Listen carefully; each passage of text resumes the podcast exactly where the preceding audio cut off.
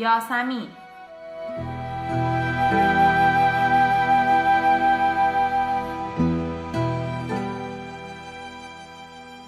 بر اساس رومانی به همین نام ازمین معدب بود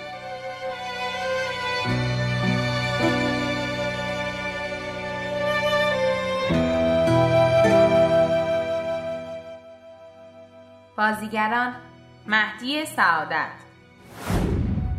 اسم من بهزاده. اینم کاوه دوستمه. خصیص بازی در نیار کاوه. چند تا بستنی که این حرفا رو نداره؟ اصلا فکرشو نمی‌کردم همچین گدایی باشی. سلام. بله عزیزم آلاسکام داریم. مهرزاد سلیمانی.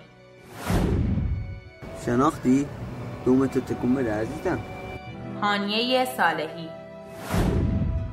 ببخشید. اسم من فرنوش ستایشه. طوری که نشدی. حسین غنیابادی اگه بهمون بستنی ندی همین رو تحسن را میندازیم. مجتبا خادمی. شما ایشون آوردید؟ گواهی نامه دارید؟ حمید میرقفاری بهت نمیاد آدم دروغگویی باشی. اما فداکار چرا؟ علی نجفی. سلام. من پدر فنوش هستم. حالتون چطوره؟ داریوش جوادی. بفرمایید شما. شهاب فروزش. سریع به بعدشون آی سی او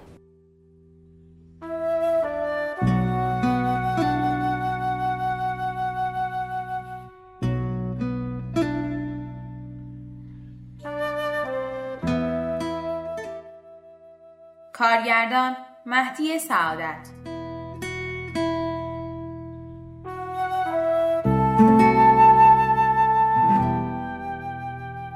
مشاور کارگردان مرساد سلیمانی.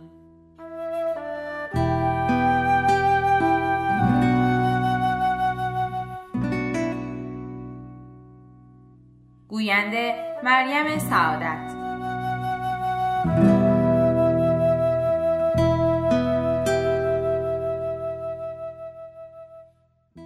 قسمت چهارم.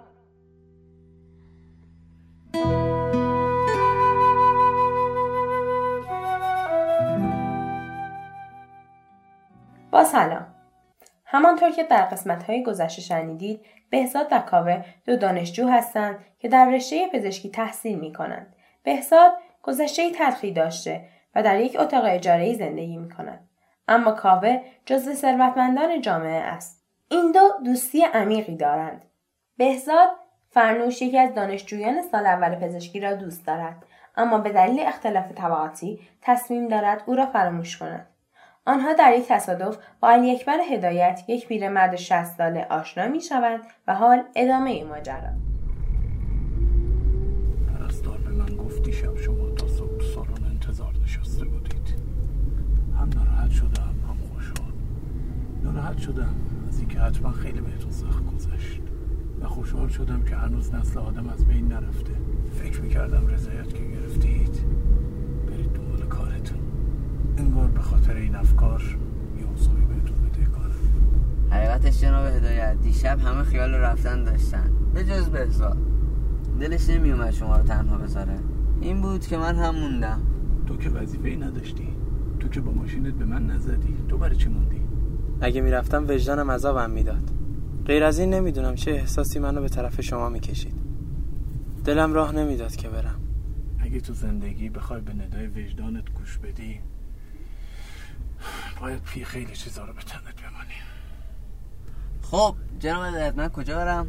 ببیش تو همین کوچه آخرش خونه منه. کوچه بنبسته. مثل زندگی خود من.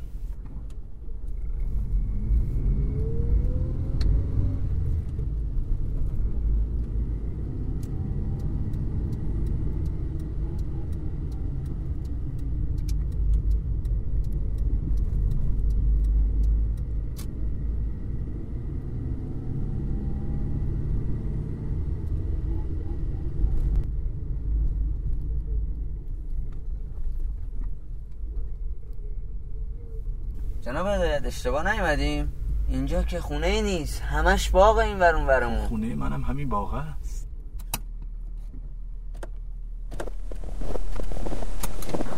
من فکر می‌کردم که خونه شما احتمالا یا یه آپارتمانه یا یه خونه قدیمیه. این باغ حدودا چند متره؟ خیالم راحت شد به خدا. حتما اینجا خیلی راحت اینو فکر می‌کنم مشکلی هم نداشته باشیم. می‌دونی راحتی به اینجور چیزا نیست. دیوارهای یه قصرم هر چقدر بزرگ باشه می‌تونه به آدم فشار بیاره. وقتی دل آدم قصه داشته باشه تموم باقای عالم براش کوچیکه پسرم. بیا بریم خونه انگار در داشنایی بچه ها این با حدود 5000 متره. تمام این درختها رو خودم آب بیدم و بهشون می‌رسم. سال هاست که این کارم مال خودتونه اینجا. تنها زندگی می‌کنید آدم وحشت می‌کنه. آره مال خودمه. اما تو این دنیا هیچی برای خود آدم نیست. ولی من وحشت نمی کنم سالهاست که انگار اینجا رو می‌شناسم. حتی ماهی های قرمز و سیاه این حوزم انگار می‌شناسم. از اینجا که حوز معلوم نیست. اصلا از کجا معلوم تو این باغ حوز باشه؟ چه برسه به ماهی؟ اونم تو این یخبندون زیادم عجیب نیست. بچه بریم ساختمون. حوز هم داریم. درسته روش یخ بسته. اما زیرش پر از ماهی بزرگ و قرمزه. تو از کجا می‌دونستی؟ نمی‌دونم. یه همچین باقی حتما حوز و ماهی های بزرگم داره دیگه. بچه بریم تو اینجا خیلی سرده. البته ساختمون هم دست کمی از اینجا نداره. اما خب ساختمون بالاخره یه بخاری چیزی شومینه ای پیدا میشه. آقای هدایت اینجا سیم دارین؟ نه جونم اونی که لای درخت دیدی یه آهوه. از نسل دوم یه آهوی ماده است. مادرش توی خونه زندگی کرده و مرده و الان هم این اینجاست.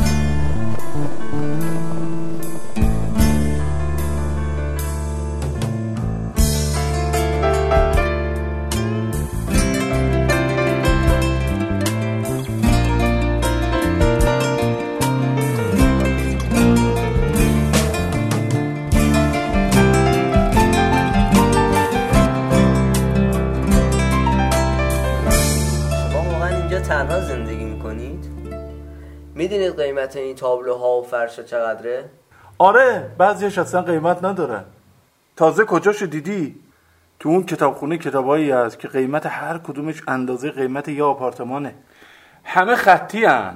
این کتابا مال کسایی هن که شاید صدها سال پیش از دنیا رفتن اون وقت شما نمیترسید یه وقت خدایی نکرده دزدی چیزی بیاد و سر شما بلایی بیاره و همه چیزو ببره؟ اگه کسی پیدا بشه و این لطف رو در حق من بکنه ممنونشم میشم. ولی از حدود 20 سال پیش شما تنها کسایی هستید که اومدید تو این باغ.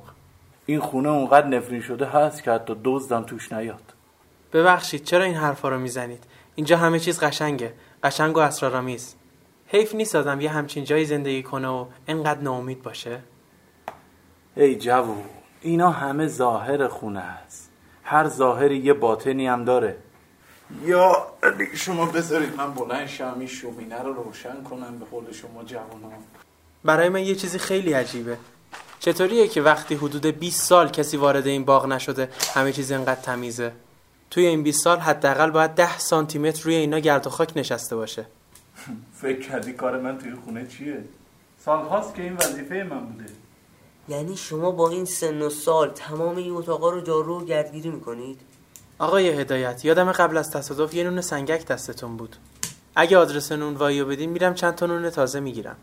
من می‌دونم نونوای کجاست. میرم می‌گیرم میارم. آدم وقتی سالها تنها زندگی می‌کنه مهمون نوازی هم یادش میره پسر. زحمت نکشین.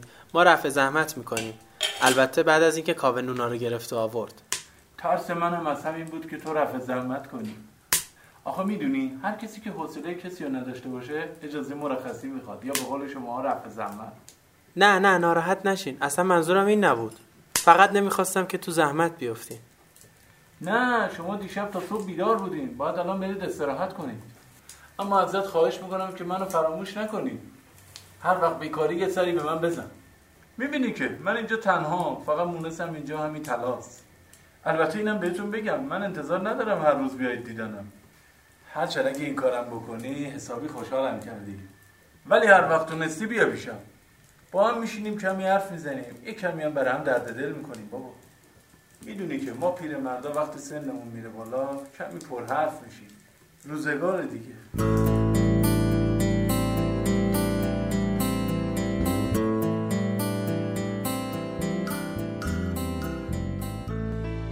خب دوستان به نظر شما دلیل غمگینی هدایت چیست؟ چه سرگذشتی در انتظار ماست؟ فرنوش و بهزاد چه می‌شوند؟ در قسمت بعد جواب برخی از این سوالات را خواهیم گرفت. خدا نگهدار.